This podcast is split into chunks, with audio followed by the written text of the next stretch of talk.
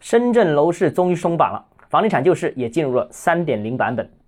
欢迎来到东浩之家买房。最近呢，深圳终于出台了支持楼市政策，总共有两个大招。首先，第一个是调整二套房的首付比例，统一为百分之四十首付。之前普通住宅二套房是七成首付，非普通住宅是八成首付，这等于改善型购房的门槛直接降了接近一半。第二呢，把豪宅标准降到建筑面积一百四十四平方米以内，或者套内面积一百二十平方米以内。以前七百五十万的豪宅线取消了，这等于降低了一大批交易价格在七百五十万以上的物业的交易税费。对于那些高单价、中等面积的改善型产品，也会起到非常积极的支持作用。这次深圳出大招，意义重大，有几点值得分享。首先，第一个，深圳楼市最艰难的时间或许已经过去。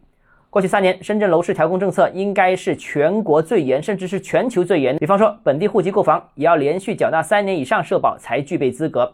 在重重政策的打压之下，之前被媒体誉为炒房示范区、房价永远不会下降的深圳，也出现了房价较大幅度的下滑，一二手交易几乎是陷入了停顿，房地产从业人员甚至是周边行业都出现了大规模的萎缩，房地产市场二字几乎是名存实亡。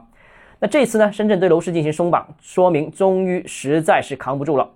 在国内，我不相信任何一个城市房地产一直低迷，经济可以单独有起色。我也不相信任何一个城市财政可以彻底不依赖房地产，我更不相信深圳楼市低迷了这么久，社会没有压力。所以啊，这次深圳对楼市松绑是众望所归，是房地产行业、周边产业、地方经济、地方财政综合的期望，符合当下的客观需求。在这次政策的支持之下，深圳楼市最艰难的时刻或许已经过去了。那第二个值得分享的是，深圳虽然不是首个救市的一线城市，广州是第一个啊。但深圳却是首个宣布降低二套房贷首付的城市，这对释放当地改善型需求非常有帮助。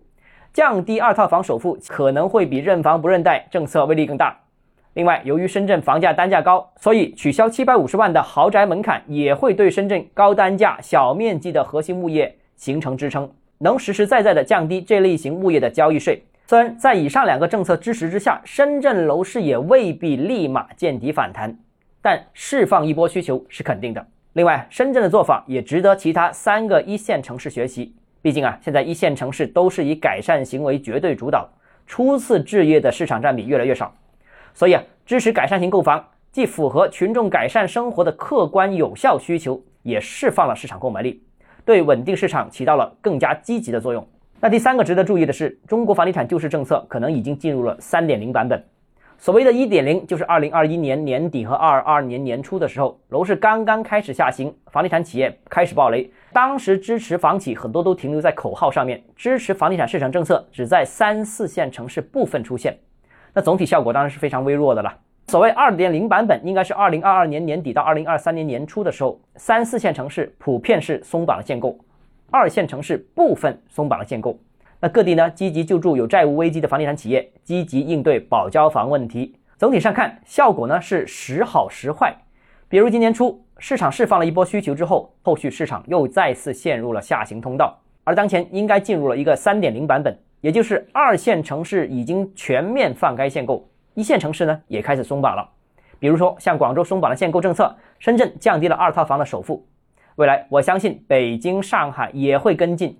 也会制定符合自身需求的救市政策。另外一方面呢，上周金融监管会议提出了三个不低于，分别是：第一，各银行房地产贷款增速不低于行业平均贷款增速；第二，对非国有房企贷款增速不低于本行增速；第三，对非国有房企个人按揭增速不低于本行按揭增速。这也意味着下一阶段金融支持房地产和楼市进入了强制性阶段。